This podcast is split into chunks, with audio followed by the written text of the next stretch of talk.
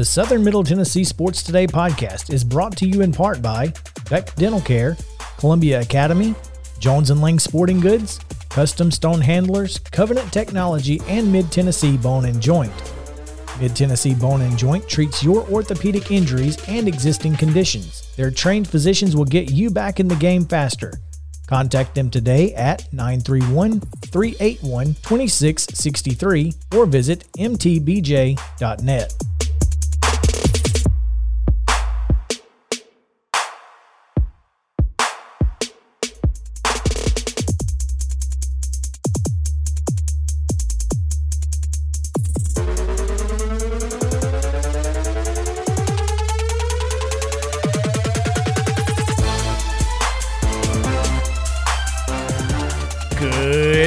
Monday morning, Southern Middle Tennessee. This is Southern Middle Tennessee Sports Today. We're coming to you live from Columbia, Tennessee, down here on West 7th, and having a great time.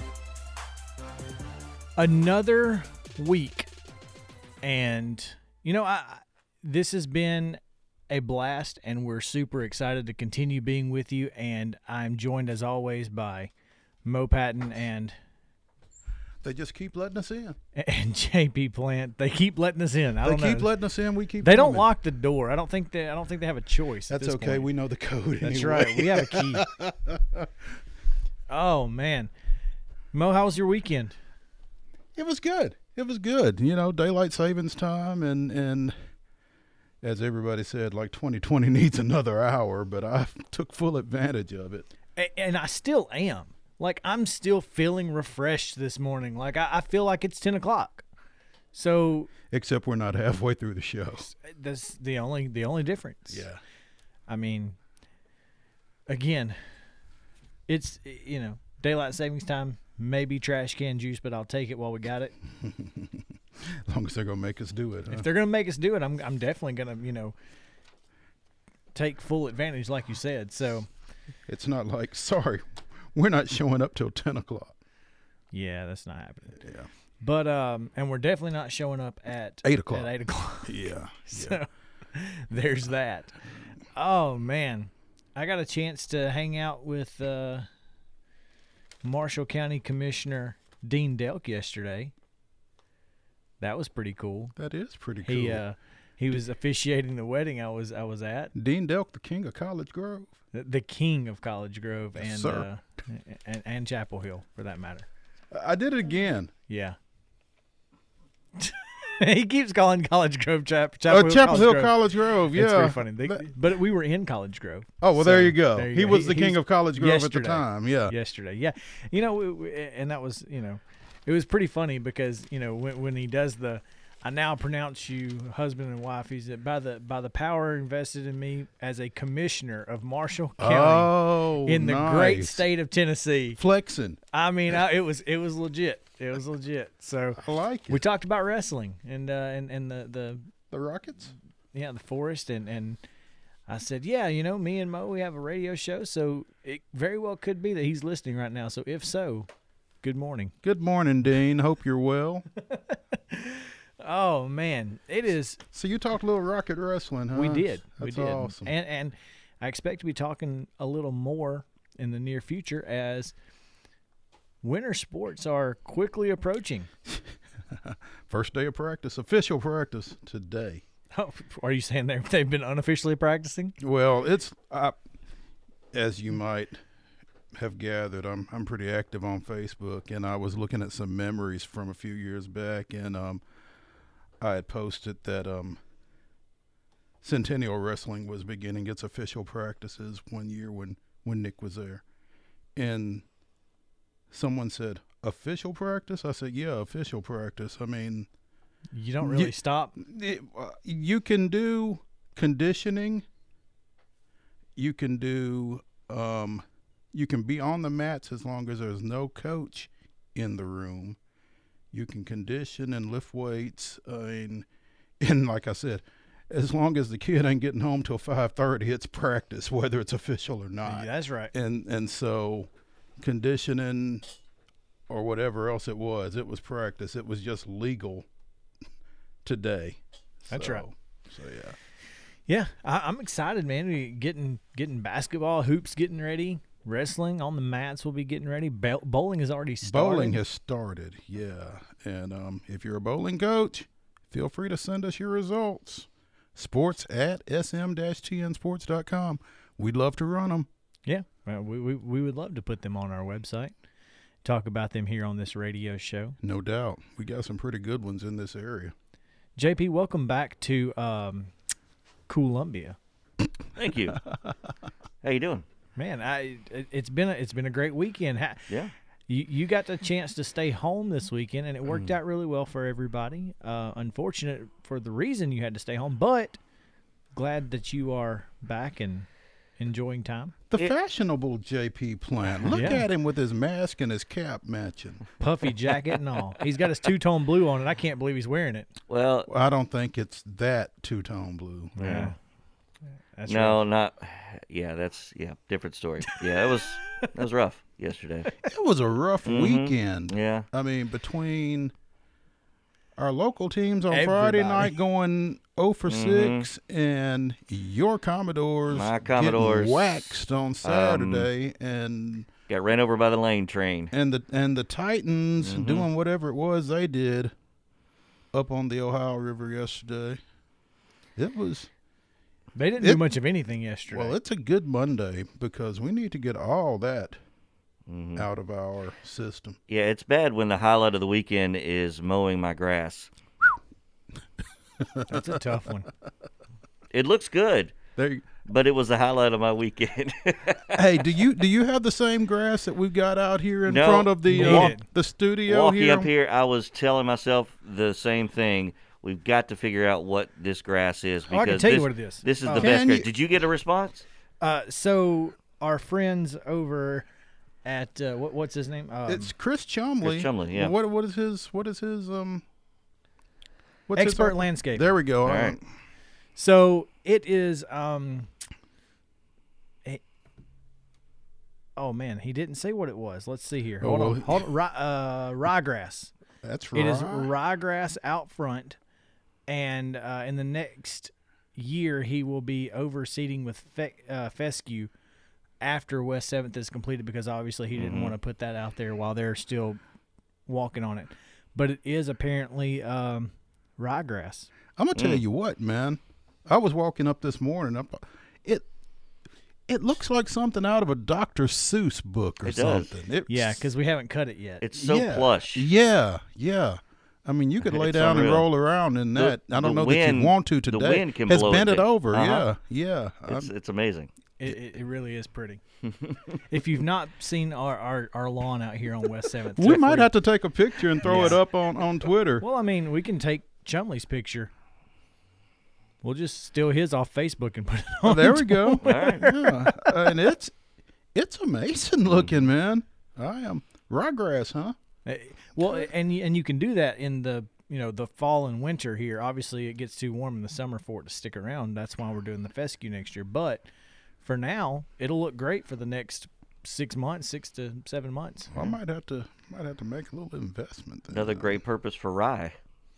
Yeah. Ha ha! The That might be the only Ooh, great purpose Yeah. for rye, Yeah, that's a that's a story for another and- day. unless you're Ross Osborne. Unless you're yeah, unless you're over at Osborne Hearing Solutions. okay, Hey, it's a quarter past nine, and uh, we, as you alluded to earlier, Mo, we did not have a great weekend in local sports. we did not have a great weekend. Um, but that's okay. at least it was all in one night. It was, all. it was. Um, I'm sure Delk would agree.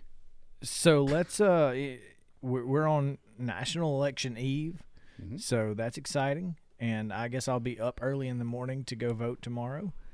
Um, You didn't go early, I didn't go early vote. Wow. I I, nor, I, I typically don't JP. early vote. Be sure you're here in the morning. hmm So, We'll drive down separate. oh no, I, I- I'll be I'll be at the I'll be at the polls at uh probably about six forty. So, again, it'll be like seven forty. So, doesn't I'll I'll be refreshed and ready to go. Um, and then maybe spending the first night in the new place tonight. So, hopefully we can get our bed put together before we go to bed tonight. Otherwise, we'll be sleeping on the mattress on the floor. Hey, I've done it wouldn't before. be the first time. Yeah. I've done it Go. before. There's something romantic though about uh, maybe just an, uh, a mattress in your new home. Yeah, Seriously, it's a little. It's it, it's One- kind of special. one night, One yeah, night. one night. one night. It, it's kind of special. But yeah, one night. before we get to our first break of the day, we want to go ha- go ahead before we forget and hand out some uh, hardware. What do you say? Let's do it.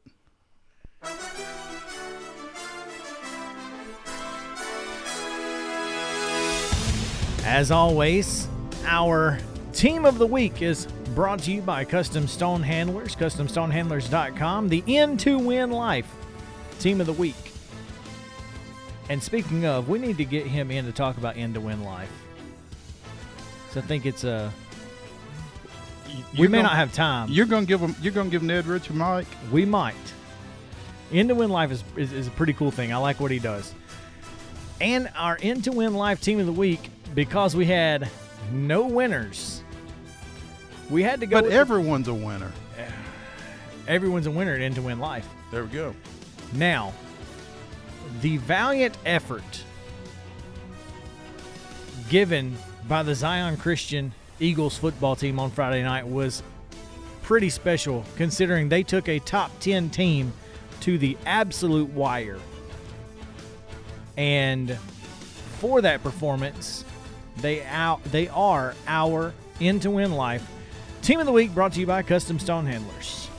Zion Christian led at Cornersville 27-14 at the half. Um, Led into the fourth quarter. Luke Perko threw four first quarter, uh, four first half touchdown passes. Once again, ran out of gas. Uh, yeah. like we talked about, that depth will get you every time, unfortunately. So James, James Dickinson almost he called that. He did. He said they were going to go over there and shock the world. They shocked me. in They a- would have. in a thirty-two to twenty-seven loss. It shocked me. Yep. they So, played. I mean, they they, played played, really a well. lot of people close. I mean, it's it's If they had ten more players, they, they'd be tough. They'd Yeah. be dangerous. and when you consider who they were without Friday night to make that a one possession ball game when all's said and done, hats off to Brad Lowry and the Eagles. No question. Hats off to him. In our Covenant Technology Player of the Week, CovenantTechnology.net, I got to go with Justin Buckman. And unfortunately, only touched the ball five times on Friday night. Once whipped for a 68 yard touchdown. He carried the ball, he ran the ball one time for 17 yards and hauled in four passes for 127 yards.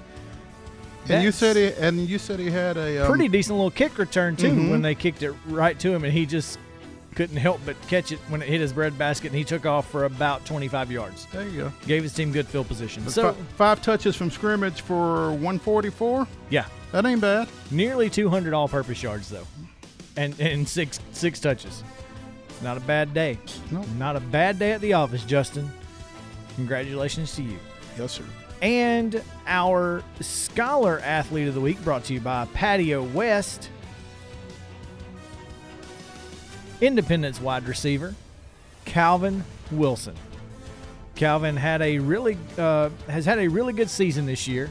Last week you said he had the quietest Four catches four for 88 catches for 88 yards. yards. Yeah. This week, not so much. Had three catches, 19 yards. Uh, I think they, uh, I think Ravenwood was kind of focused on stopping him and forcing Jackson Campbell to go elsewhere. But great kid, uh, honor roll student, will continue his career at the next level at some somewhere. Absolutely. And uh, congratulations to that young man.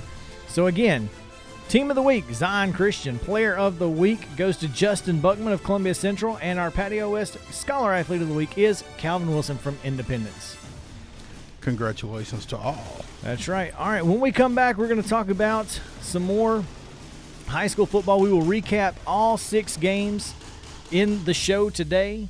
We will also talk about probably some Titans and college football because it was all crazy and whatnot. So, And even though they're coming off of an off week, we will speak with the voice of the Blue Raiders, Chip Walters, in the second hour. That's right. And he's got some pretty fascinating stuff coming up this week ahead of MTSU's matchup on the gridiron with Charlotte.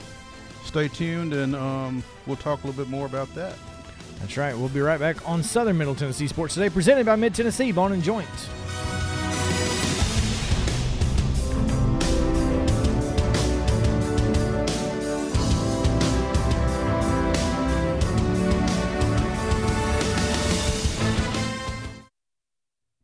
When we're out covering sports in and around Maury County, communication between Maurice and I is absolutely vital to our success.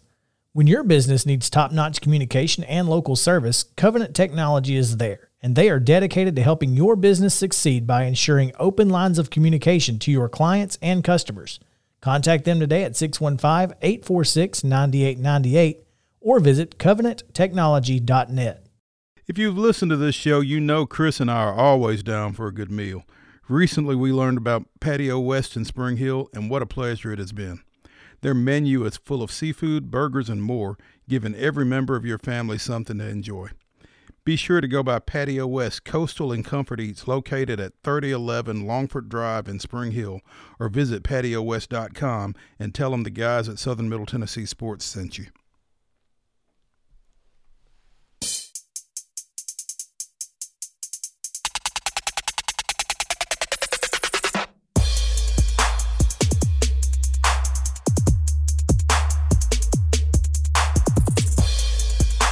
Welcome back into Southern Middle Tennessee Sports Today, presented by Mid Tennessee Bone and Joint. 26 minutes past the hour of 9 o'clock, and we are here in Columbia, Tennessee. As always, Mo Patton to my left, JP Plant on the controls. Glad to be back with you here on a Monday. Six football games over the weekend. Nary a one a victor. And there were some surprises in that. Bad day at Black Rock. Yeah.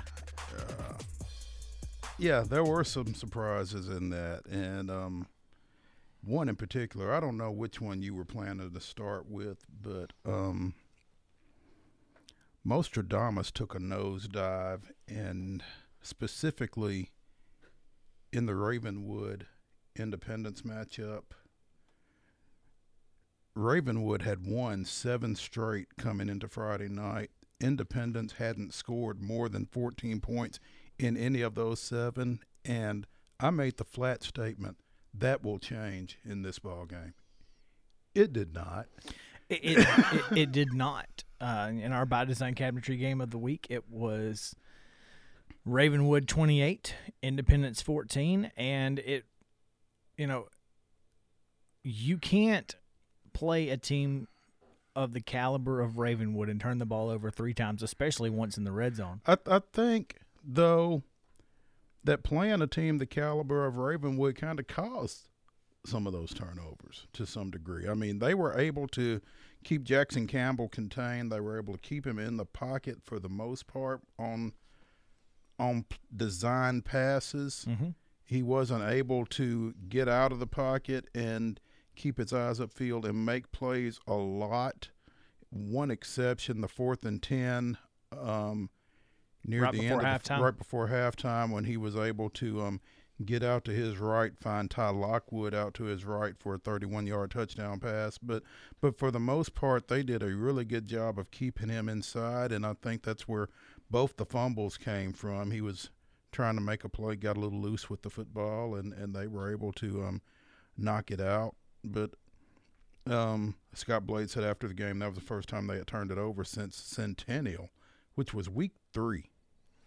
Yeah, that's That's uh, a nice stretch. it is. I mean, that- now it's not like they played every week from week three to week eleven, but still, that's that's a lot of football to have gone without turnovers. But when you turn it over against a good team like Ravenwood, it's it's not a recipe for for success, it's and it not. wasn't. What's also not a, a, a an ideal situation is you know cu- having a couple guys run for basically 180 yards.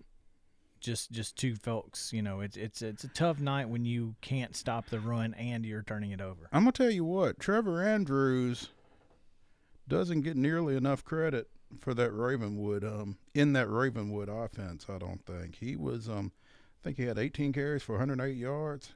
Don't think he scored, but he was um he was definitely a factor in that ball game. Yeah, it felt like, you know, Independence was unable to really establish any type of running attack, and I think that's kind of where Jackson Campbell is able to make his living is because of the ability that he has one to break containment, so it forces linebackers to stay in instead of being in coverage. But if they're not, if he's unable to break containment, you can send those guys out. It, it makes it a lot more difficult to complete passes down the field. Yeah, you know, um, Trey Hartwell is a great running back, Mhm. and he's going to do a lot of really good things before he leaves Independence. But when he's your leading rusher, I'm not sure that's what Independence wants offensively.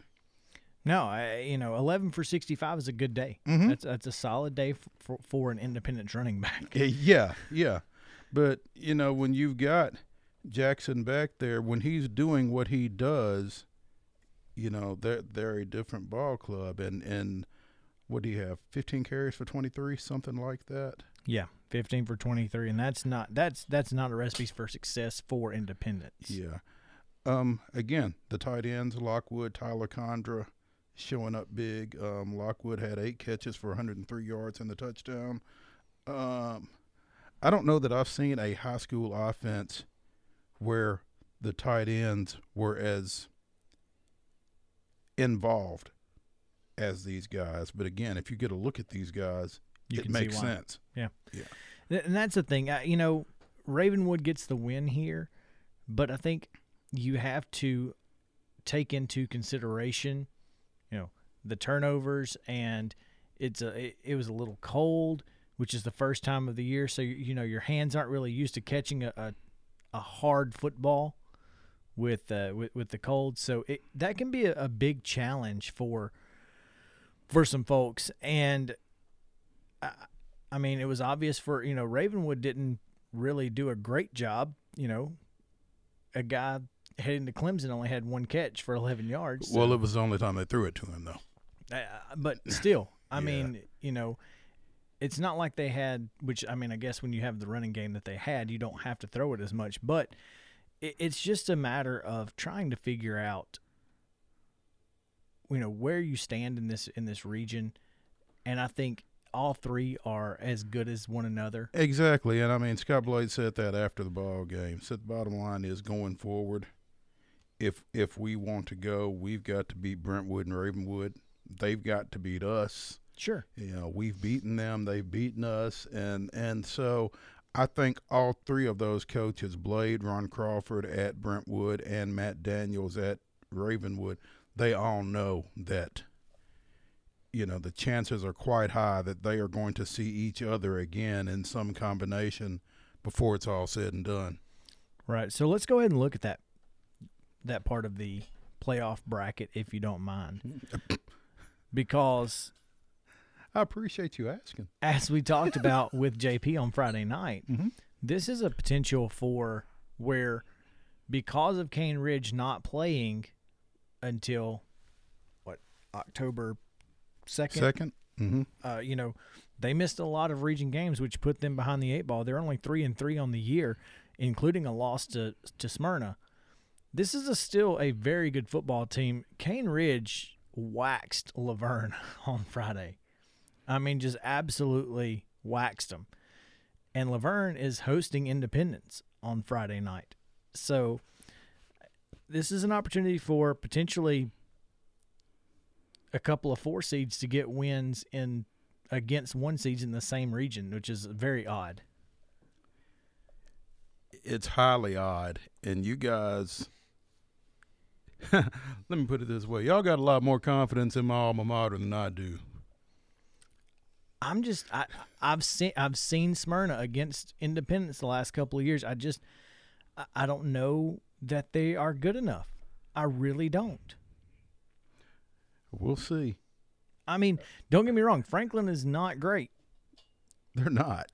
but I don't think Smyrna is either. I think uh, I think the Ridge, Cane Ridge thing was it's the second week playing for Cane Ridge, and there's a lot of things that they had to to get worked out. Mm-hmm. So I wouldn't be surprised to see Franklin over Smyrna and Cane Ridge over Brentwood. I tell you what, I saw Brentwood a couple of weeks ago against Independence. They lost that ball game, but they're impressive. Uh, what they do with Granzow and and um and those receivers, particularly Walker Merrill, obviously, but um Aaron Walton as well. I mean, I think it'll be a great ball game. I am. I'm not ready to throw in the towel on the Bruins or on the Bulldogs just yet.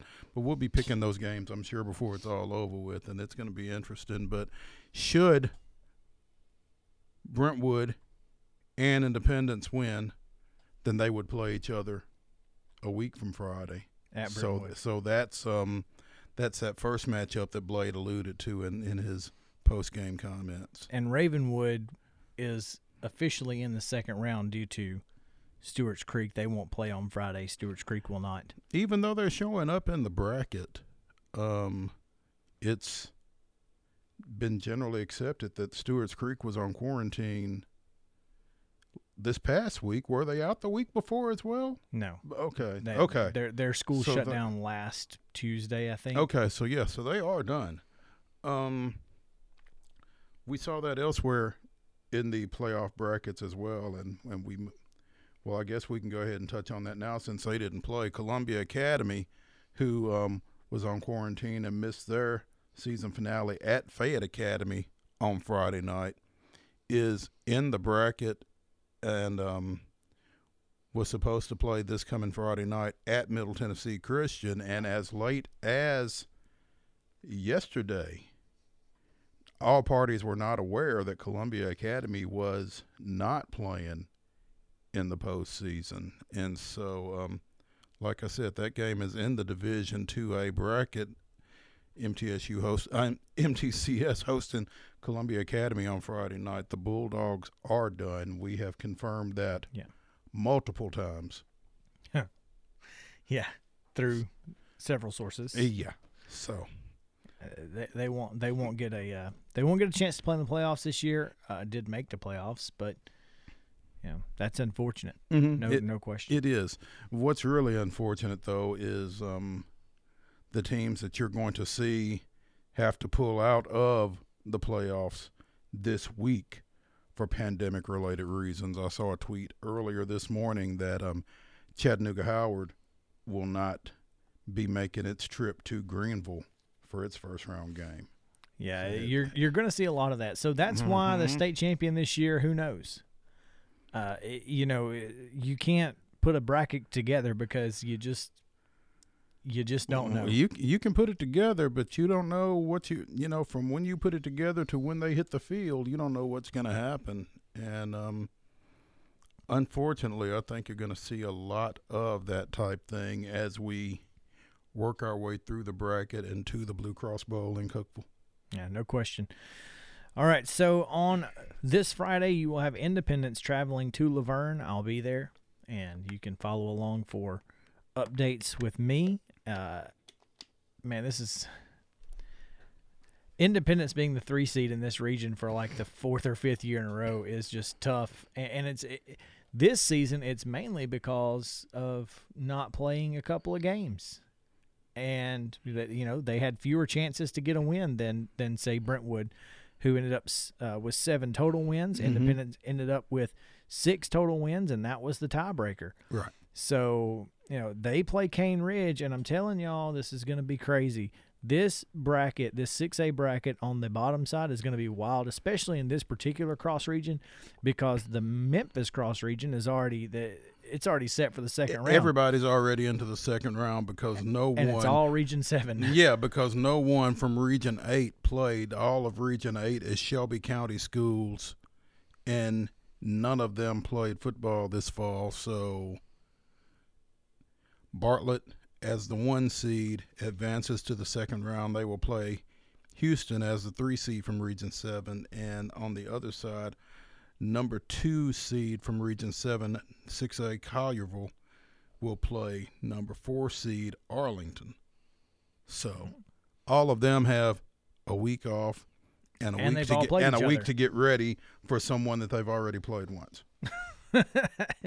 it's wild, man. Uh, that's that's why again. I I don't like the way that this matches up. I wish there was. uh, I, I wish we were crossing with that region. I wish that, that that five or six, one of the two, were crossing with that region because it just doesn't make a, a whole lot of sense uh, to play to play the same teams that you played all year long That to- early. to yeah to get to the semifinals. It just doesn't make sense. Yeah. But hey, who am I? What do I know? I said that yesterday, and Sarah was like, "You can't say the things you say on the radio in real life." I'm like, "That's why I say them on the radio because I say them in real life." so there you go. Anyway. Yeah. All right. So we talked about the game you were at. Mm-hmm. We're gonna take a quick break, and when we come back, we will talk about the game I was at All right then. and talk. maybe, maybe, maybe uh, we need to get Clayton to have this conversation on the air because I think that would be an excellent idea, and and we can, we can- and we can talk about a little breaking news as well. All right. Yeah. Breaking. Yeah. Um when we come back we're going to talk about Shelbyville, a 30 to 14 winner over Columbia Central. We'll be right back on Southern Middle Tennessee Sports Today presented by Mid Tennessee Bone and Joint.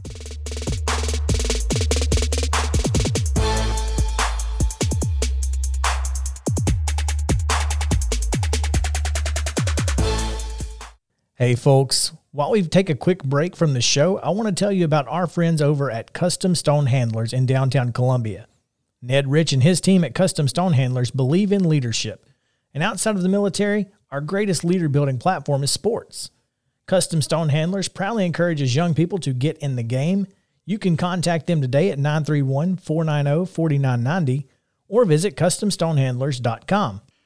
Are you finally ready to turn your outdated kitchen into a dream kitchen, but you don't want to deal with the hassle of a remodel? Call our friends Lynn and Kathy over at By Design Cabinetry in Spring Hill. They have the latest trends and timeless classic looks for your home. By Design Cabinetry is your solution to indoor and outdoor cabinets. Visit them at bydesignCabinetry.com or call 615 241 1195. Roll.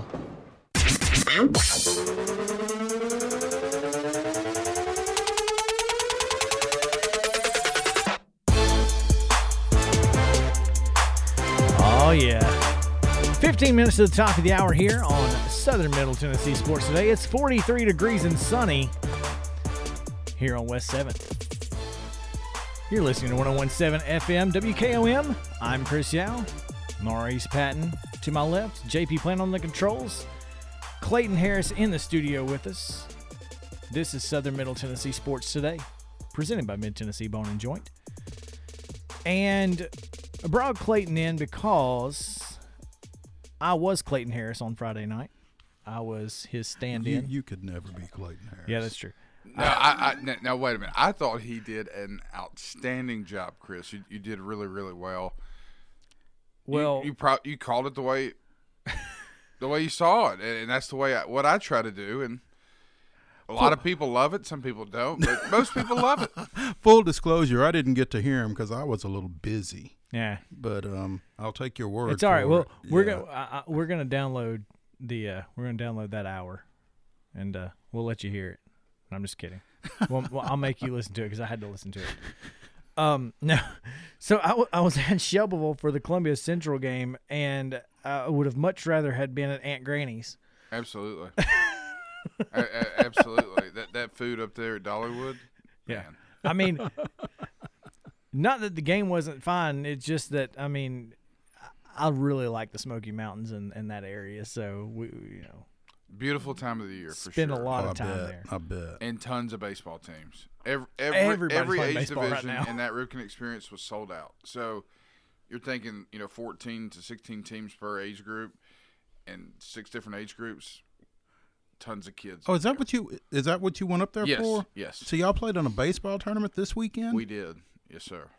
It was chilly, huh? it was. It was a little chilly, but you know, Sunday, uh, yesterday ended up being okay, and, and and later in the day on Saturday, it, was- a lot better. So And I guess once you get out there and you get moving around, that was kind of my experience on Friday night. It wasn't nearly as cold as the game progressed, which is a little so, sounds odd, but I, I don't know, maybe just moving around and getting used to it. I'm not saying anything. Well, Yeah, Don't. I, I, I think I, I think that I think that's it. You know, um, my big thing was trying to get out of the shade. Right. Yeah, you got Get you, in the sun. gotta get yeah, you got to be in the sun. Yeah.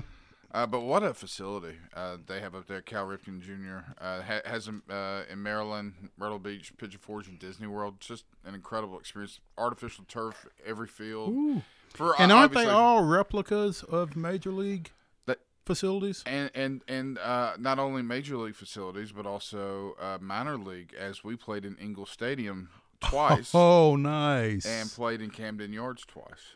So so did did Engel Stadium have like the twenty foot walls in left and every- yes, in the, that huge gap. It, yeah, it was incredible.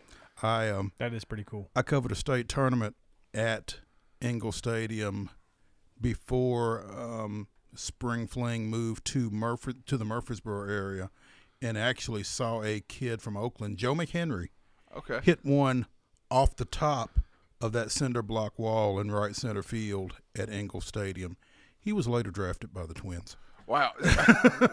you know, we one of my assistant my assistant coaches uh, was on the front page of the Tennessean. Uh, Brooks Rutledge, he got the final out in the state championship game. I believe it was in '96, his junior year, uh, on a pass ball he was pitching that was thrown back to him. That got the final out of the game at Engel Stadium. I think it was in '96, if I'm not mistaken. Wow. Back when public and private still played each other. So he went to MBA. Brentwood Academy. Oh, Brum- okay, okay. So he played for Buddy Alexander. That is correct. Okay, Yes, sir. All right, cool. Man, I'll tell you, you know that's that's interesting because I I love I- I love the fact that everything has the the unique. It's not it's not the the cookie cutter. You know, you got the press box in the middle, and everybody's got the same field. Right. That makes it it makes the game a little bit more fun. It's got to. Absolutely. Just the the whole experience was was incredible. And for those kids, that's got to be really an, an experience and a memory there that, that they won't soon forget. I, I, they'll, they'll remember for the rest of their lives. It was just a great opportunity, and uh, I told them yesterday when we got done that you need to thank your parents because uh, and, and everybody who helped support the team. That that that is an experience you'll remember for the rest of your life. And um, I How, know they, how'd they do? Yeah. Uh, we won't get into that right Okay. now. Uh, but uh, About as good as but Columbia it- Central I'll on Friday it- night. Yeah, very comparable. very comparable. Um, yeah, that's a good comparison. I guess is the best way to put it. But Yeah. yeah, it was a it was a learning experience. We were playing teams that were ranked nationally. We we had playing teams that had kids from Texas, and Sure. it's incredible just how the size of some of these kids um, uh, in in these programs. We played a team out of Athens, Alabama. That kids from Birmingham, Decatur, you know, Yeah. Huntsville. I mean, it was just, just What age amazing. group was this? Thirteen U. Gotcha. So So y'all were y'all were playing 60-90 then, huh? Uh, we were playing fifty four eighty. For the fourteen U, it'll go sixty nine. Okay. But yeah, it was it was fifty four eighty. we I, I I will assume that you didn't have you know the the players who probably shouldn't be playing other positions playing those positions you know like maybe offensive lineman running You know, plays when, when you said that the other night, or and Lee was talking about that, I, I think it was it six three three fifty. I six heard three three fifty and that means he's about six two three seventy five at least that that's incredible. and they, I, just, they handed him the football and he was tackled pretty quickly I'll, I'll be honest with you. I was sitting at an indoor water park at our resort, uh, around a table with with, a, with an earbud in my ear, uh, enjoying an adult beverage, listening to the game. And if hey, if you had listened to the game, you you, You would have needed an adult it- beverage, That is huh? correct. I think if Chris probably had the option to have one at the stadium, he would have taken it. You know, it it wasn't really that. I mean, the game itself could have been different. It felt like Columbia had some momentum at times, and they just couldn't ever put it all together. And you know, the the one touchdown to Buckman, the 68 yard pass, was a play that they'd been setting up all night, and they mm-hmm. did a good job calling it at the right time. And Brady McCandless just barely got it to Buckman, but but all he had to do was get it there because he was gone. I mean, there was nobody around him. And then You know, in the second half, 30 to 14, and we talked about this earlier. I don't remember what game it was, but it was Nolensville Spring Hill. You know, same score where 30 to 14 seems like a blowout, but it's only two scores It just seems like more. because the three and the one, Mm-hmm. right? but you know what though? It, listening to the end of that game, it reminded me of so other so many other times over this past year and, and over the past couple of years where there's no sense of urgency. You're you- you're huddling up and you're exactly down two. sc- uh, yeah, you're da- you- you're down two possessions as you say. You know, who knows what could happen With the ball, with the ball, two and a half minutes to go. and we're huddling up. Not only are they huddling up, but you've got players walking back to the line of scrimmage with no sense of urgency Make, whatsoever. makes zero sense. I, it, it, it, it, that's the frustrating part. I, I don't, I, I cannot for the life of me understand why, why, why that would happen or be allowed to happen. I, I don't get it. It's you know it. I'll tell you exactly what it is. Um, but I mean the, the fact is that the football IQ is just not high, No, no, it's, uh, and that's and that's not just Columbia. That's, across. everywhere. That's, high school football. That's across the board. Football IQ is just not very high in most places. Kids don't watch the game anymore. they don't study the game. They don't anymore. study it. They don't watch because it. all they're watching is how what what celebration can I steal? Or TikTok, yeah, TikTok or YouTube or things like that. They're not. How do I make my huddle look good? Yeah, You make your huddle look good because you win football games. That's you win exactly football right. games by understanding how to win football games. Columbia Central doesn't understand how to win football games right now. No, uh, and you know they're trying to do something this week that they haven't done in eight years, nine or nine seasons, which is, I mean, th- this is unbelievable. They have not won a playoff game since the state semifinals in 2012.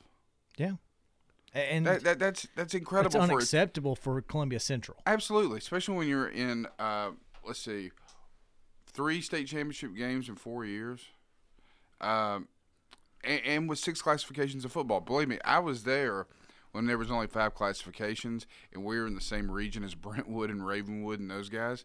That's no fun. Uh, but when they moved up to six classifications uh, in 2009, that really put Columbia in a good position. I, I believe, and I still believe that year in and year out, Columbia should be competing for state titles, uh, or at least being competitive for a region victory every year, uh, especially with, with who all is in the region. And, um, you know, obviously with Summit moving out after this year and, And Shelbyville. and Shelbyville And mean, Beach. and Beach. But think about it. They won a one region game this year One. one region game this year, and they're going to the playoffs. That and that's why I said last week this playoff system. Not a fan of it. Not a. I just don't. You know, and it's nothing against Columbia, but look. I mean, look at Spring Hill. They're going to the second round of the playoffs. no, they're not. Uh, no, Oh, no, they're- no. they're- They are playing DeKalb County. Huh? DeKalb County DeKalb is Ca- going to play. They are Yeah, going to play. We'll we'll get into that more in the next segment. But- But, Again, you got three win teams, two win teams, one one win region teams making the playoffs. That- that- that's not that's not good. It's not, and that's why I think my three team Mm-hmm. idea with the first round by going to the one seeds with the two and three playing each other is the ideal situation. But who Mar- Maurice, what were do your thoughts on, on the old Virginia plan, where there was kind of like a selection Saturday deal? I I didn't think that it worked well in Tennessee for the standpoint that you know you, you this state is so wide that you can't be an expert on all of the teams that you need to be an expert on for a selection committee to select. You're you're putting too much in records and not enough in you know who those wins and losses came against necessarily. I don't like a selection committee for this state in particular. I, I just think I just think it's got to be more results driven than that.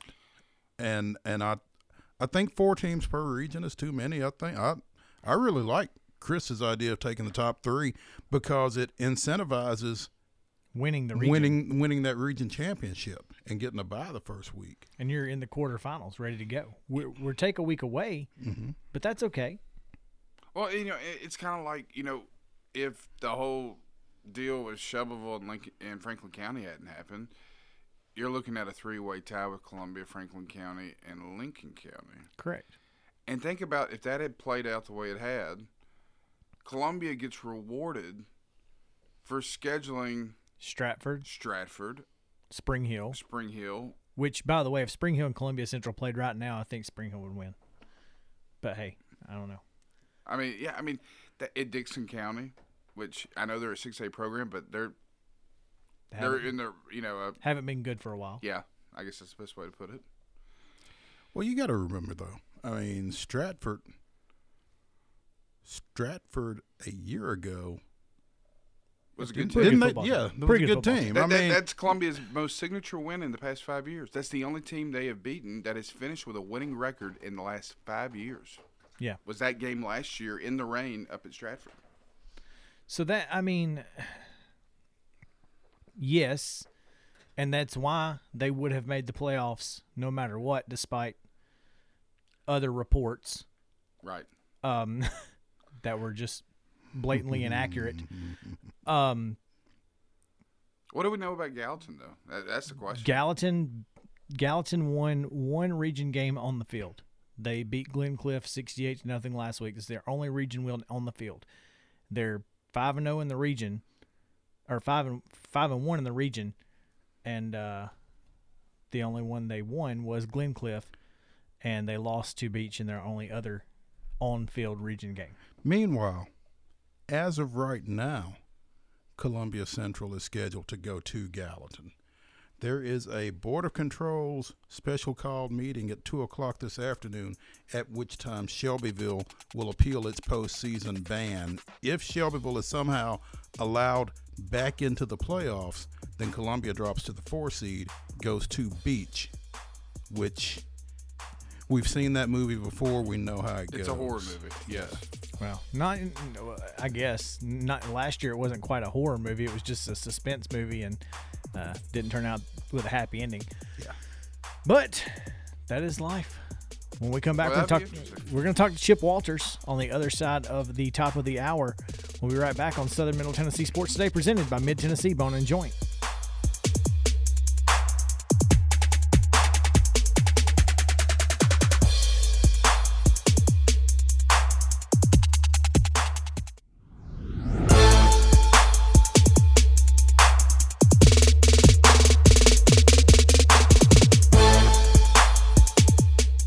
Southern Middle Tennessee Sports Today podcast is brought to you in part by Beck Dental Care, Columbia Academy, Jones and Lang Sporting Goods, Custom Stone Handlers, Covenant Technology, and Mid Tennessee Bone and Joint. Mid Tennessee Bone and Joint has been the official sports medicine provider for Maury County schools for more than 40 years, specializing in orthopedic injuries, and their Ortho Quick walk in service lets you bypass the ER. Visit them online at mtbj.net.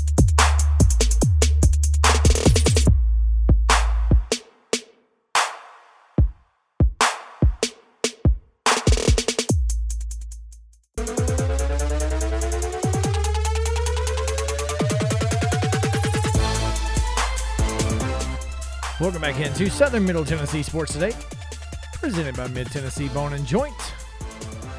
It is Monday, November 2nd. Mo, we've made it to November. Isn't that something? Who'd have thunk?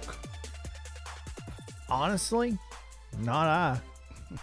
I mean, seriously, like it's, at some point, you're just like, okay, is it really, you know, how, how much longer can we go?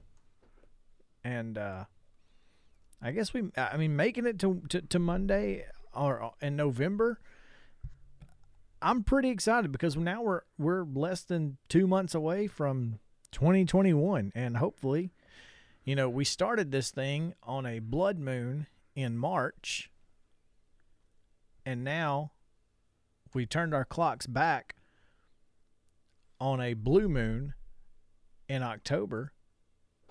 So maybe we can flip the script on this thing. I mean, wouldn't that be something? I'd be all for it. Uh, wouldn't we all? And every day, or every Monday at 10 o'clock, we talk to Chip Walters. Chip is brought to you each week by the law offices of Blake Kelly. You can find Blake on Facebook and Instagram. Make sure to check it out. The law offices of Blake Kelly, and he brings us Chip Walters each and every week. Chip, welcome in. Hello, boys. How are y'all? Doing well, sir. How about yourself? Doing all right. Doing Did all you- right. Another week, like you said. Uh, you know, we've made it to November, and uh, you know, we just keep plugging one day at a time. So, Chip, um, open week for the Middle Tennessee State Blue Raider football team this weekend allowed you to sneak off for a little R and R. You feeling you feeling rested and refreshed and ready to get back after it this week? Yeah, absolutely. Well, why not? I mean, not that there's a choice, but uh, you know, but it, uh, but yeah, it was, it was, it was good. It was good, and uh, you know, you guys, we talked last Monday, and I was making the drive down, and uh, and I did get to check off the uh, experiencing a hurricane in person. I was, I, I caught the uh, caught the eastern edge of of Zeta, uh, where I was last week, and which included uh, losing power for about eight hours. And uh, but I'm telling you, I- you know, we think you know we'll have like a breeze. Like yesterday was a breezy, windy day around here, but Mhm. uh, you know, even though where I was, it was like 50 to 60 mile an hour winds. Didn't get a lot of rain, but that you know, 50 to 60 mile an hour sustained winds is pretty doggone impressive. Uh, so I, I didn't want, I don't want any part of the 100 mile an hour winds that uh, that you know the middle of that that hurricane uh, produced uh, down uh, in, into Louisiana. But but uh, yeah, that's one thing I can I can check that off the list now. You know, there's some things that I just don't feel like I have to experience, Yeah, and I'm gonna tell you that that would probably be one of them. you know uh, after after going you know. I I think you know the, the the weather forecasting has gotten so precise by area now that they uh, you know they never called for any you know evacuations where where I was or anything. But uh, if, if after seeing what I saw and was in an area that was going to get hit and they said you need to go, I would go. I would get out, get out right then. Out. No need to stick around, huh? Nope, nope, nope. Mother Nature's got a she's got a she's got a nice strong uppercut. so, um, as we said, um, the Blue Raiders idle this past weekend after a um, a intriguing victory at Rice two Saturdays ago. They returned to action this coming Saturday at Charlotte. Um, what are your early indications? What do you know on Monday before about Charlotte, Chip? Well, you know, as as of right now, the game the game is on. As as far as we know, Rice. I mean, uh, Charlotte did play over the weekend.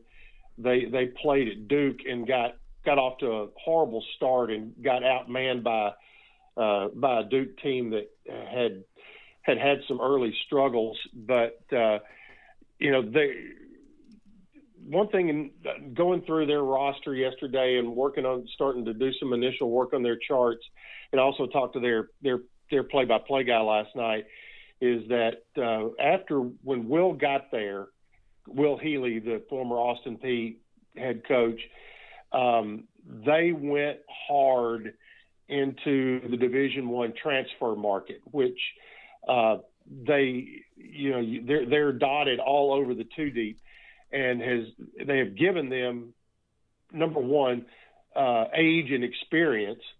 Um, and they also, uh, you know, had had a couple of guys that uh, have been really good for them. If you remember, a couple of years ago, they they they traveled to Knoxville and had a had a really good running back that, that ran well against Tennessee. They had a they had a defensive player uh, that was on their roster last year that's making tackles for the Ravens now. So they they they're, they're in a hotbed of recruiting. Uh, they're uh, you know straddling that North Carolina South Carolina border. Uh, will uh, if nothing else has injected a ton of energy into that program. That's just the kind of guy he is. He has a very energetic young staff, and uh, they will be they'll be good. They went to North Texas. I mean, if you're doing any comparatives, uh, you know what you've got is I mean they beaten FIU, Middle beat FIU, but the, they also went to North Texas and beat North Texas 49-21. Now that was when North Texas uh, was without most of their defense due to, to COVID, uh, North, North Texas had, had gotten them all back by the time they played in Murfreesboro. But you know the the, the big thing was is that, that Charlotte's defense uh, did a really good job of slowing down that North Texas offense. So that's that's where I, I think we'll you know Middle's going to need to continue score uh, in, in this week. So that's going to be one of the big issues we'll be talking about. Chip, I'm looking down their roster and it's in numerical order. I'm sitting here at 23 as we speak, and I've seen three guys from the mid-state area. Um, Briston Bryston Bennett, a defensive back from Battleground Academy, DeJune Gibson, a DB from Blackman, and Michaelias Elder from Blackman. They have um, really um, taken advantage of Will Healy's mid-state connections. It looks like in recruiting. Yeah, you're yeah exactly, and and I think you know that's that's part of it, and you know we saw. Uh, it, I think it's also a tribute and a credit to how the level of high school football in this state has improved in the last 10 to 20 years to where you're seeing, you know, you used to rarely see, you know, out of state schools come in and, and, and dip their toe into this area. Mm-hmm. Uh, you know, we all thought it was good, but, you know, now you look at uh, FIU, Stone Norton, uh, quarterback from, you know, from Davidson, uh, academy, you know, he's down there. You know, you've had that that big string of players who have gone to Navy uh, over the last what five to ten years. So you've got all of that, and uh, and, and and obviously with Will's case, he was familiar with the area, uh, having been at Austin Peay, and uh, and so yeah, he's he's uh, he's he, they've come in here and gotten a few players, and and if you're looking down that roster, and uh, I mean, you'll also like you like I mentioned earlier, you're going to see a lot of guys who have transferred in from. They have a couple of guys from Penn State, like linemen. Uh, so I mean, they they they've filled some needs, and and talking to Coach Stock on his show the other night, we were uh, we were talking about this situation with the you know the free pass rule that's coming up, uh, mm-hmm. where the one-time transfer rule he says, you know, his his thought is that you're going to see uh, the, the, the number of D1 transfers uh, will, you know, triple or quadruple uh, for the class of 2021. So it's going to be interesting how teams uh, go about that. Are they going to go full bore uh, and and and go heavy into that area? And because it's a whole different type of recruiting. It's like you know it's like in the NFL, you have college scouts and you also have pro scouts. I mean, they scout the other teams. So, so now in college, are you having someone uh, that's in your recruiting area looking specifically at kids who are, you know, maybe have from your area who've signed somewhere else that might be looking to come back home, things like that, uh, as well as your normal high school and junior college recruiting. Yeah, actually going down that that transfer list, um, linebacker from South Carolina, running back from Northern Illinois, uh, defensive tackle from Miami of Ohio, uh, Penn State, Vanderbilt, and Duke all have several. Uh, I mean, they've got six kids here who have, at, or five of them have some D1 experience. Uh, Derek Boykins, a linebacker from South Carolina, is a freshman who who transferred in. But this is a team that that that has some experience playing in big games. And, you know, when you look at Middle Tennessee State and what they've, you know, been unable to accomplish this year is really get, you know, get anything going against uh, up front. So these big guys up front, it could be a big a big factor on Saturday. It will. I mean, and that's been you know being able to uh, you know we've talked about being able to establish a traditional run game outside of Asher O'Hara. and uh, and and you've got to be able to take care of things up front. And Charlotte has been has been really good the last couple of years uh, w- with their their up front people. They've done a good job with that, uh, and that, that is where it starts, along with having a, a talented back. But you know, it's you know, you can do all of the you know the fancy things you want to do, but it gets right down to those guys up front on both sides of the ball. Who's going to control the line of scrimmage?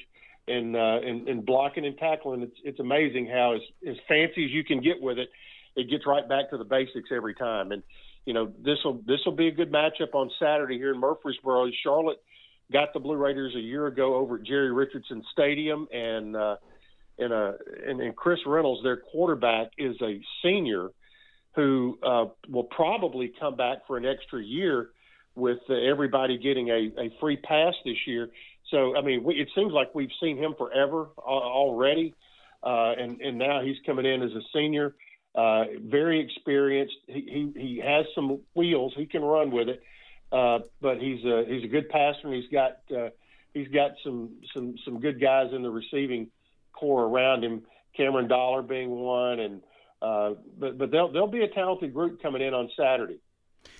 Chip, I've been able to scroll a little bit further down on that roster, and I came across another local kid, Jalen Fisher, a um, fifth year senior, um, starts at center. He's from Pearl-Cohn.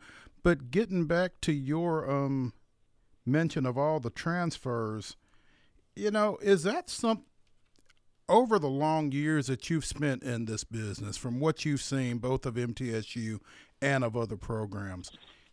How long can you sustain a program with such a heavy influx of transfers? You know, I don't. I'm, I'm old school enough to where, um, you know, I, I'll, I'm one of those that, you know, I like it when you base your programs recruiting efforts on, on high school kids, and you know, start your recruiting local, move out, and and then and, and go from there.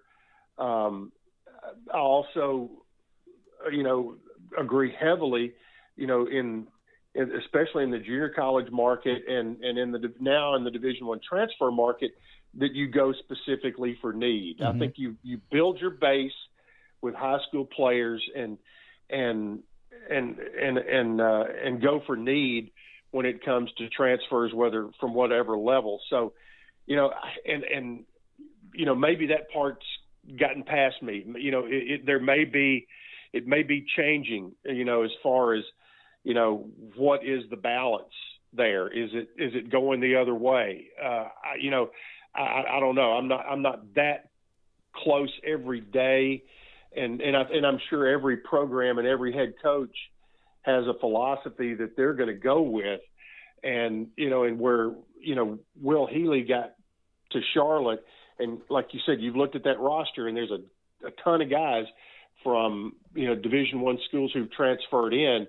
You know, this year, you know, Middle may go a little heavier this year, needing, you know, a quicker fix in a certain certain areas. So I, I think you can. It's it's one of those things where you can uh, at, at, with with what your needs are, you can go a little heavier or not go as heavy, depending on, on what your current situation is. And and um, and I do think it's probably a little bit different at, at every school. We're speaking with Chip Walters, who is brought to you by the law office of Blake Kelly, who specializes in accident and injury law. You can find Blake's um, page on either Facebook or Instagram, or you can give them a call at 615 305 4539. Chip, before we let you go, you've got a pretty big event coming up on Thursday, and it's a pretty unique situation. Talk about the um, MTSU Hall of Fame induction class of 2020.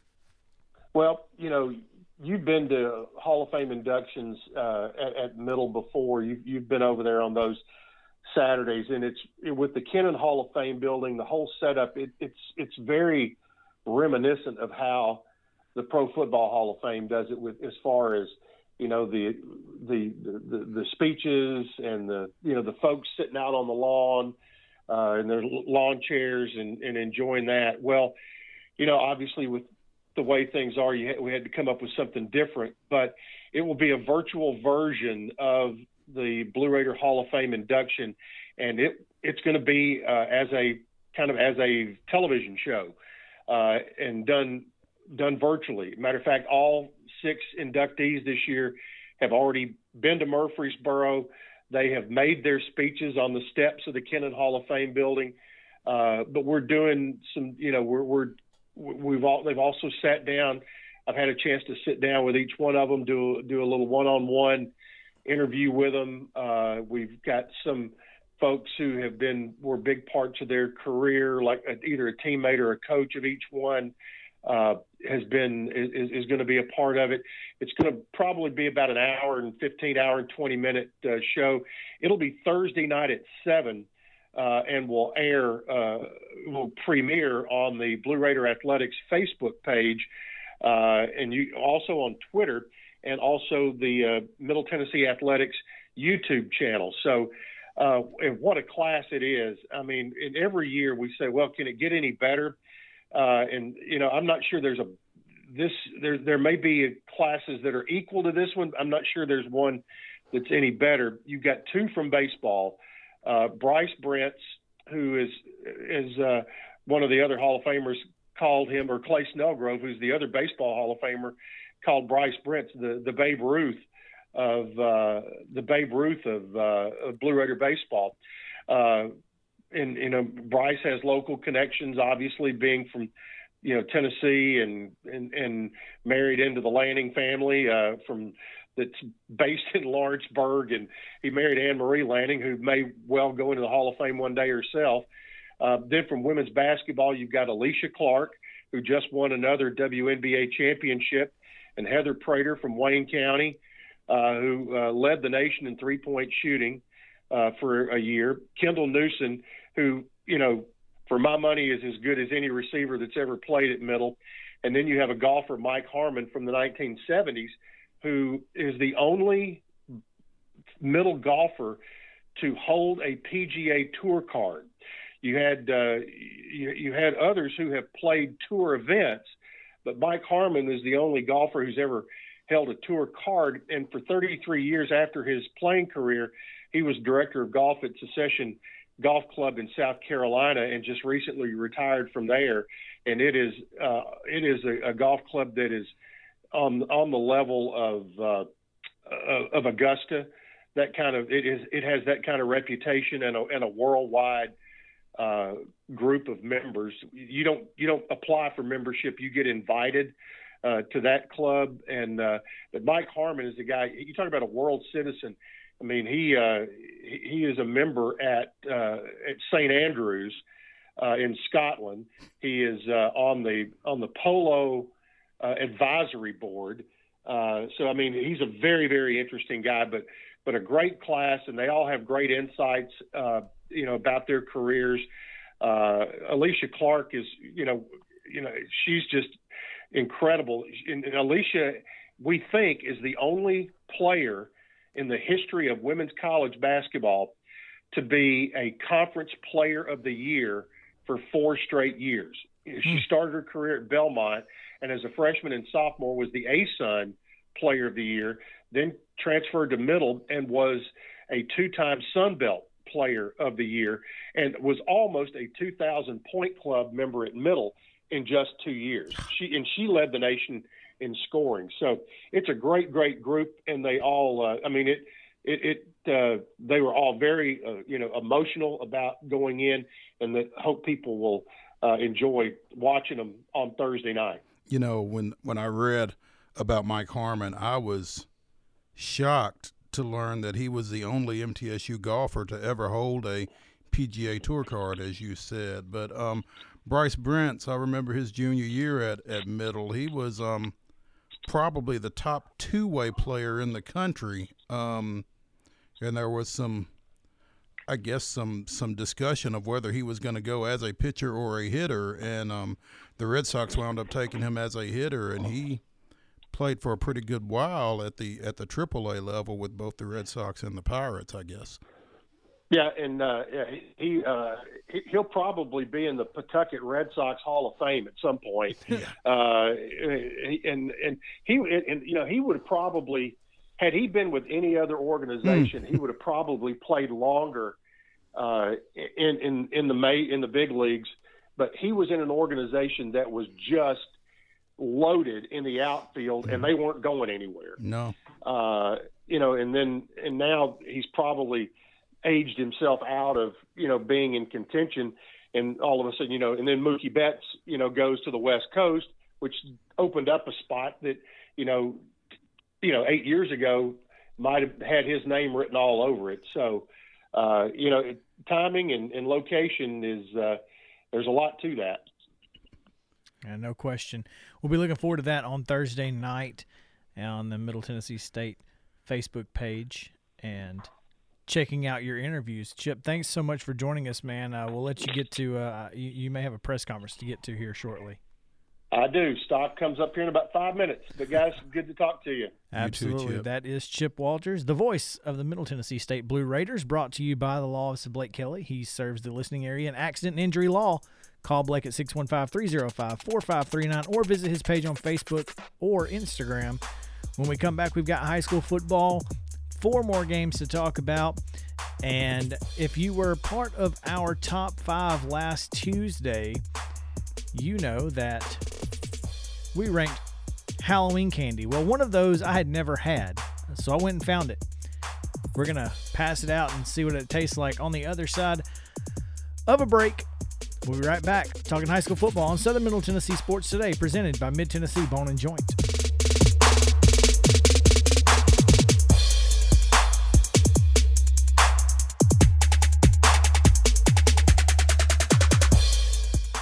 When we're out covering sports in and around Maury County, communication between Maurice and I is absolutely vital to our success.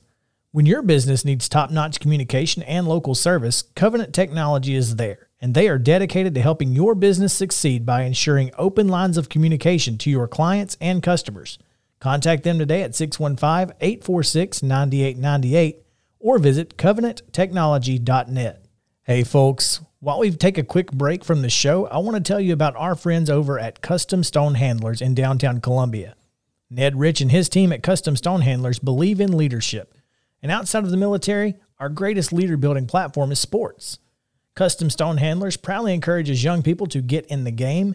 You can contact them today at 931 490 4990 or visit CustomStonehandlers.com.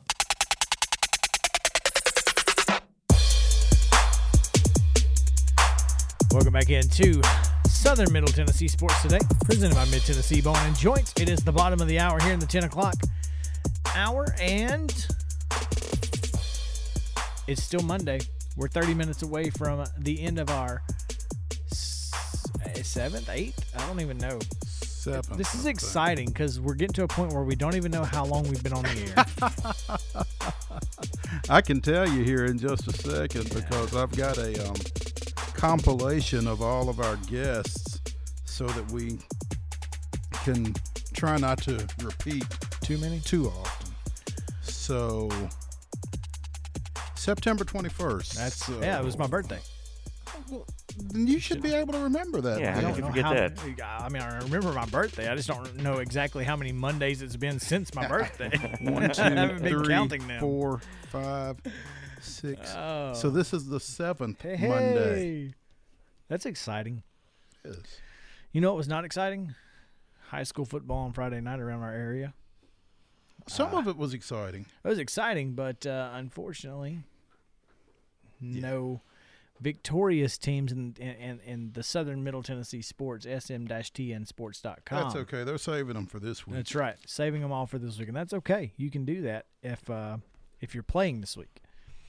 Uh, the four teams we're about to talk about are not playing this week, uh, and uh, Summertown went over to Unionville, and an unfortunate, you know, an unfortunate week as it was twenty to twenty going into halftime and Summertown just couldn't find a way to score. And with a minute 19 to go, the game winner from John Stanley, a 54 yard touchdown run to end the game. Now, I have gotten since we put our article together on the website sm-tnsports.com, gained some additional insight into the final Summertown possession following that um, that 54 yard run. Summertown scored twice from 50 plus. I'm sorry, Community scored twice from 50 plus in that 28 20 win. Mm-hmm. But um, after going ahead 28 20 with about a minute 19 to play, Summertown got it back, drove down, um, completed a pass to the two yard line, called a timeout with two seconds left. Um, Javen Edmiston goes off the right tackle stopped about a half yard short of the goal line Mm. for what could possibly have been, you know, have set up a game tying two point conversion play, but didn't um, didn't get in. Time runs out. 28-20 community over Summertown. Summertown ends the season on a six game losing streak. Which- After being ranked in the top 10. Mhm. That just goes to show, you know, sometimes momentum, i- you know, it plays a big factor, and that was part of it. You and know, we've talked before. You wonder if the Summertown coaching staff had it to do over again, do they play that Donelson Christian game? exactly. I mean, it, that's that's where it really kind of starts getting bad for you, and um, I'm not sure. Again, playing there's something to be said for playing the game, right? For playing a game and getting on the field. And considering that they had just been um, idle for COVID the week before, they were supposed to have played Collinwood, I think, that Right. previous week. They picked up the the COVID win there, but they weren't on the field. So They needed know. to they needed to play. Was that the team to play? Probably not, but sometimes you felt good about your team. and and and sometimes in that situation, I mean, it's not like you can pick necessarily who your opponent is on short notice like that. Exactly. You got to go with who's willing to play, who's close enough to play, Mm-hmm. because that makes a big difference too. I'm gonna tell you what, man. These coaches around here, though, have been so adaptable, They have. and and again, he could have, e- you know, they could have easily just not played that weekend, but they they kind of challenged themselves. They came out on the short end, and uh, like I said, I wonder if that kind of started the tailspin because the next week they lost at home to Lewis County 42-21 then the Loretto loss in the Pegasus Cup, and it just kind of kept sliding from there. That was where we were a little concerned about Summertown at that point. Not that Loretto doesn't deserve didn't deserve to win the game, just that it really didn't feel like they were the team. Well, you thought that this was going to be, you thought offense was going to be their calling card, and they lost that game 12 12-7. Right.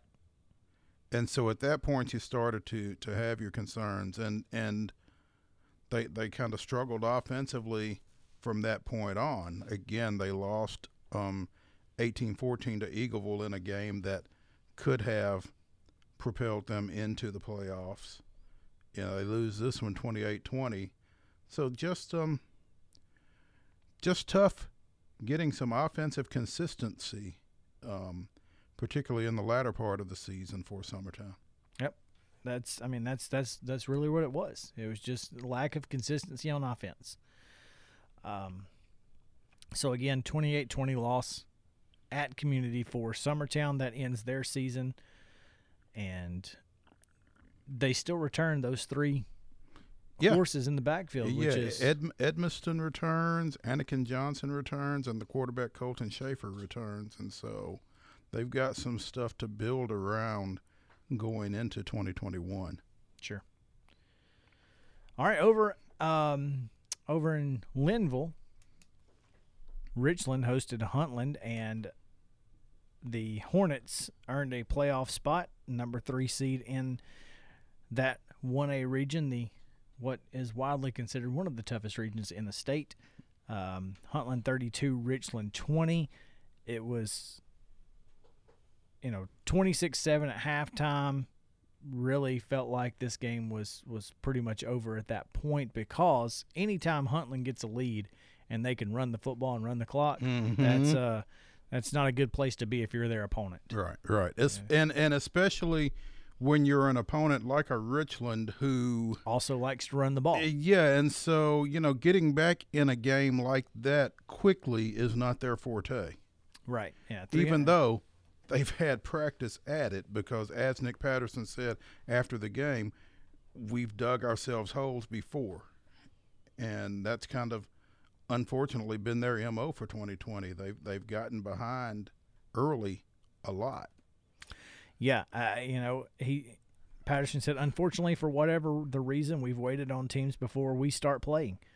We've gotten ourselves in some holes, and tonight it was too big to overcome. That's what he said on uh, on Friday after the game. Uh, Huntland took the opening kickoff, three plays, sixty-seven yards, touchdown. Um, you know, it just from there that was it. You know, it was just trying to figure out how to how to get to the next level and Richland couldn't get there. They were down 20 to nothing before they scored. Um, so Bless you. Yeah, that was a nice sneeze. Um, Sam Edwards was huge in the game. Mm-hmm. Quarterback draw was basically their biggest play 19 carries, 173 yards. And Austin Seals had 60 yards on 12 carries. I, I will say this it, and this is something that, that you asked me earlier about Central.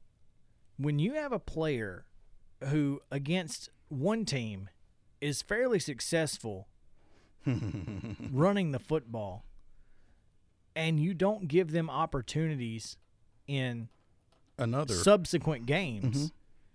I I don't understand that. I don't understand how Trey Walkington goes was- for 95 yards on 20 carries against who was it? Spring Hill. Against a 4A opponent. Uh, yeah, a, a Spring Hill team that's much bigger than you, Much faster. much faster, was was able to get yards in, in between the tackles with with Walkington, and Doesn't get a touch. uh, No, doesn't get a touch. didn't touch the football in this game. Had four carries last week against Cornersville. It doesn't make sense to me. Hey, there are other people who are a lot closer to the team than we are, but I understand that, but I've seen Trey Walkington twice this year come in for um, Austin, Austin Seals. Seals. and I'll tell you, I'm. What was the other game I was at, and I and I can. I can go back and tell you, but there there was another game where he, he scored the only touchdown for Richland, and you know I, I'm sitting here thinking, this kid has an opportunity Mhm. to be a very good player for you, and instead it was uh, Fayetteville. He scored the only touchdown against Fayetteville in their twenty to six loss in, in that one.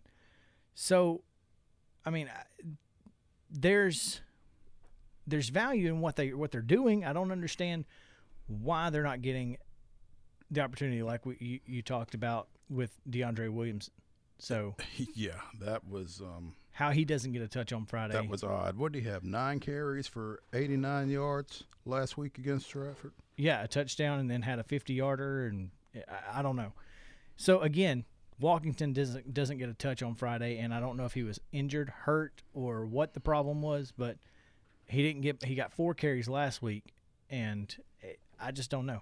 You know, and maybe he got hurt last week. He he very well could have. Very well could have. I, I don't know. I wasn't there. That would be a lot easier to. Explain. Mhm. Yeah. Anyway, 40 minutes past the hour. We've got one more segment left Oh. and two, Two more, games, to talk about. There we go. and and some candy. and some Halloween half off Halloween candy. Gotta love it. Gotta love half off Halloween candy. We will take a short break. Again, we will talk about uh, Mount Pleasant and Moore County and the Zion Christian valiant effort over at Cornersville. When we come back on Southern Middle Tennessee Sports Today, presented by Mid Tennessee Bone and Joint.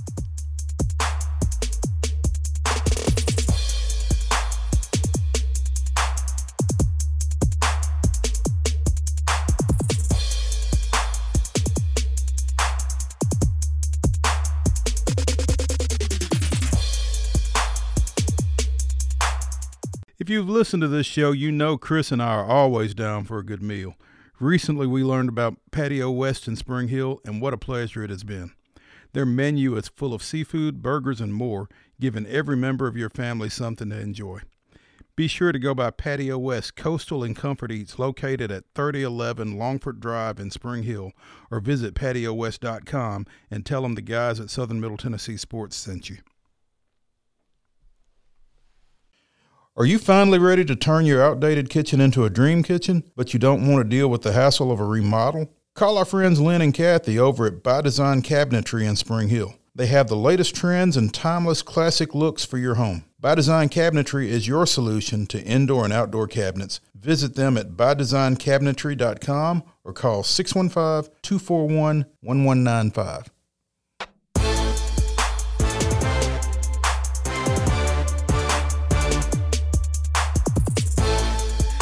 Welcome back into Southern Middle Tennessee Sports Today, presented by Mid Tennessee Bone and Joint. and as we as we say that, is that Julie Beck? It is Julie Beck. I thought that was her. She walked in the door.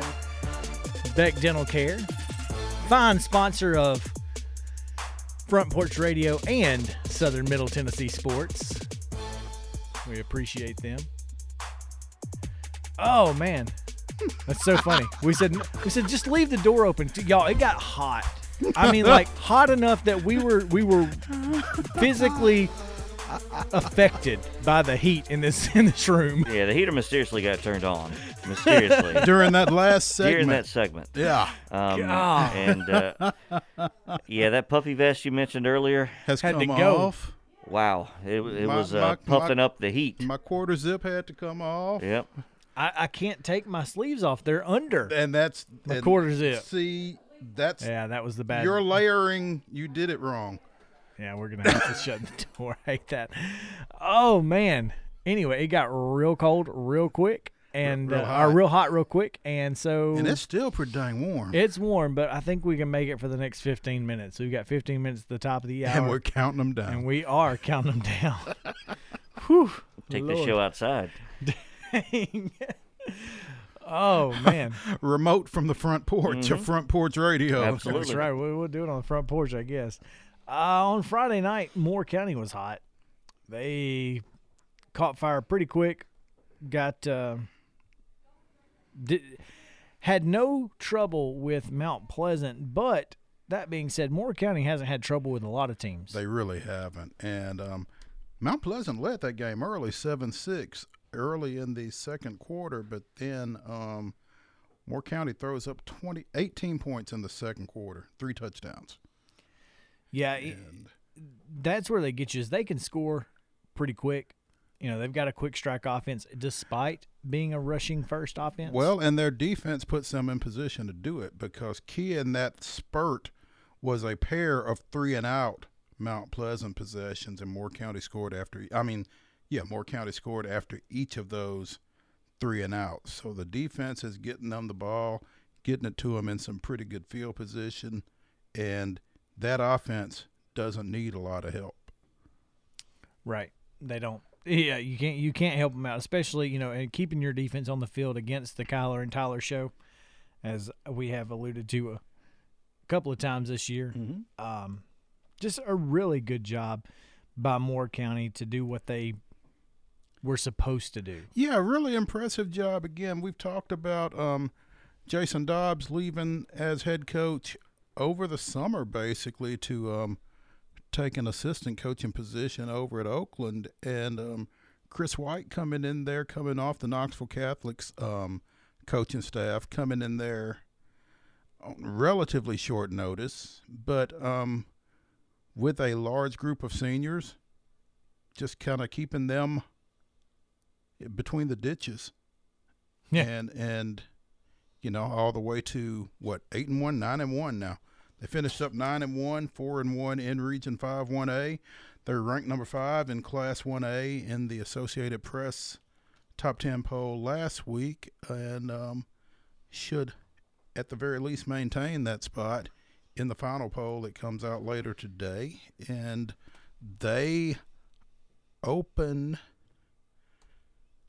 Open the Um, playoffs? They open the playoffs. yeah, they play more. They play Wayne County. They play Wayne County. Yeah, Wayne County, who lost to Collinwood on Friday. Collinwood now hosts Huntland, and that's not a game that Collinwood's looking forward to. I think. I don't think it is.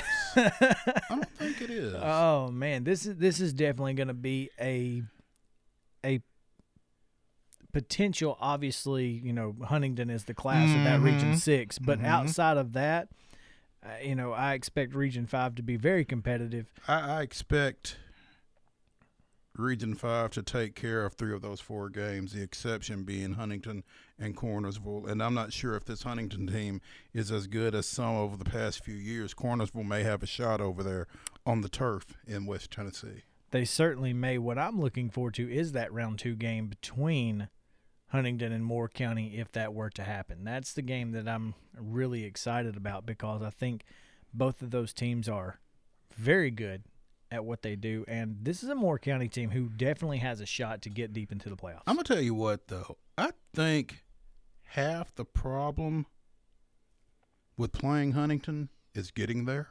it's tough. especially from Lynchburg. That's you can't get there from Lynchburg. You got to go somewhere else to start.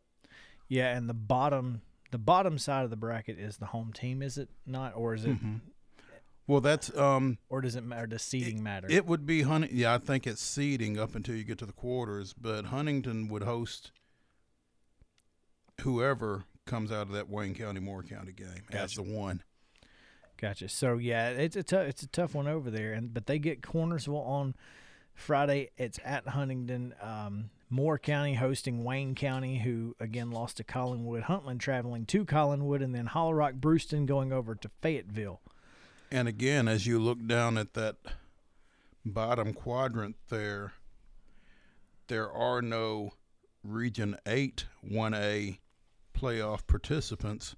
So everyone from Region 7 gets a bye to the second round. 7 1A champion Greenfield um, Defending state champion Lake County, as the runner up out of um, Region 7A.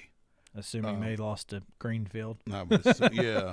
Um, West Carroll is the number three seed, and they receive a bye, as does four seed Dresden. So, again, you've got you've got seven one A matchups in round two, assured. Greenfield West uh, Greenfield West Carroll and Lake, County, Dresden. Yep. So And speaking of that Cornersville team on Friday, they got a win over Zion Christian, but it was not easy at all. it wasn't easy at all.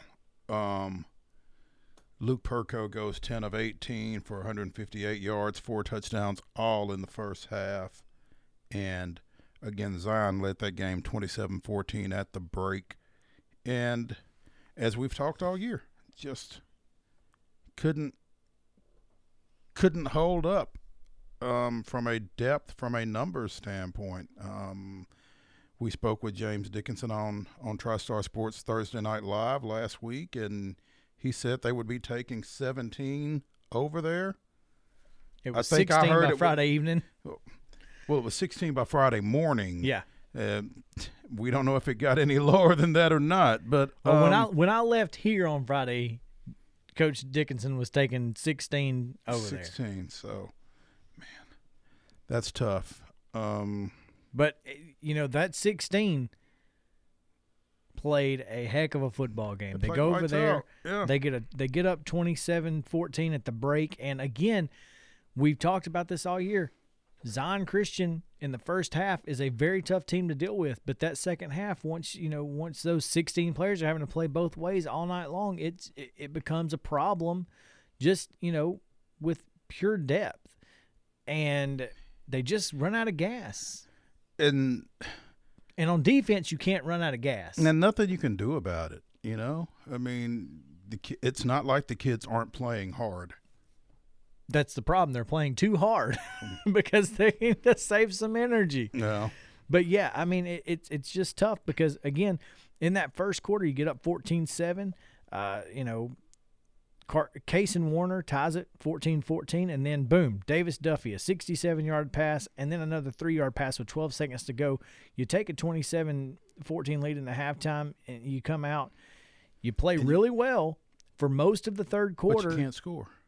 Can't score, and and one more score wins the game. probably would have done it. You know, that being said, credit to Cornersville for making the adjustments that they needed to make. It's a good job defensively. This is why they're a top 10 team. Uh, very good football team. You know, Jackson Farmer gets a 10 yard run with 257. Now, this means that they played almost the majority of the third quarter, played defensively very well. Um, you know, but again, just run out of gas. They score on two two consecutive possessions to take a thirty to twenty seven lead, and then with the with the game on the line, um, they're deep in their Zion deep in their own territory. Perko drops back for a pass and gets sacked, and that's In safety. end zone. And that's a, that's what that's how the game ends. And that being said, Luke Perko had a heck of a football game, folks. Um, 10 of 18, 156 yards through the air, 15 rushes, 78 yards on the ground. Great job by by that young man to, to continue doing what he's done all year long. As a junior, That's that's scary. He does, uh, you know, he will miss certainly Sam Sullivan and Dylan Runnings next year, no question. finishes the regular season as the SM-TN Sports coverage area's rushing leader with 822 rushing yards and seven touchdowns. Also second in passing with 1,432 passing yards, 22 touchdowns. So he accounted for 29 touchdowns on the year. Not bad. It's not, and, I'm really excited to see how you know how he continues his his play next year. Um, it's uh, it's really exciting. He he's such a good kid and such a good football player. I I just can't tell you how excited we are to continue watching this young man play football. Absolutely. To get another year of Luke Perko is a a blessing. It's gonna folks. be it's gonna be fun to watch next year to see what they have around him, and um, the rest of these stats that I'm referring to will be up on the website at sm-tnsports.com later this afternoon, so you can see where your favorite player falls among the offensive statistical leaders in our coverage area. There you go. All right, guys, we got about three minutes to go. Last Tuesday, we told you about our favorite Halloween candies. On both of their lists was J- JP and Mo had what they call a Reese's Take Five. As you can hear that rattling. Pretzels, caramel, peanut butter, peanuts, and chocolate bar.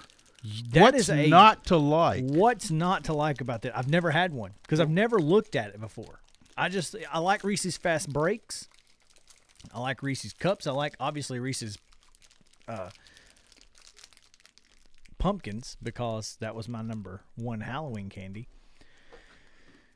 If you voted in our top five poll last week and retweeted it on Twitter at SM underscore TN Sports, you were entered into a chance to win dinner for two at Patio West in Spring Hill. We had five entrants. And and two of those were sm-tnsports.com friends of the show. Our So I assume that those friends of the show are ineligible. they are, unfortunately. and so that makes, I know at least one's going to be disappointed at that. Yeah, yeah. Well, it's okay. I'll I'll still make her, still give her a chance to go. Um, the winner is Mount Pleasant head football coach Bronson Bradley. He's going to win dinner for two. There you go. Tomorrow we'll have a top five. We'll tell you what that is uh, in in the morning, probably on uh, on Twitter. And here we go. My first take five. You took a bite. Oh yeah, it's rolling around in there. Pretzel, chocolate caramel. The pretzel is really Uh huh. it's crunchy, but it's not too crunchy. It's that perfect sweet and salty. Sweet and salty. It's They- exactly they what it hit is. the mark. And the peanut is really good. Kind of peanut forward, almost like a Jim Beam product. Sweet and salty. that caramel. Man, that's delicious. No wonder. Yep, Was this your number one? number two, Number two? but close. we- Heath that Bar, was- that was your number one, right? I believe No. so. This is No, no, Yours is Reese's were my number one. that's right. It's a regular Reese's. yeah, I think um, I think it was my number two as well. That's right. Yep. But I mean, yeah, It, ju- it just it just shot up my list. We wouldn't stray you wrong. we would not steer you wrong. No, I don't know that I. I mean, food take wise, we we rarely have the wrong ones. So, speaking of food, I went to Legends on Friday for uh, Friday Night Bites. Follow me on Friday Night Bites TN on Instagram. I had a ribeye. It was delicious. Oh man, They're going to be opening back up up here. Hopefully this real this month. Columbia. Yep. So, all right, tomorrow we will have Top 5 Tuesday. We will have, Joe Williams from the Williamson Herald, that's right, Joe Williams. and we will have Columbia Central graduate Gulf South Conference Commissioner Matt Wilson talk about life as the leader of an NCAA Division II conference right now. All right, that's Southern Middle Tennessee Sports Today, presented by Mid Tennessee Bone and Joint. Stay cool, Columbia.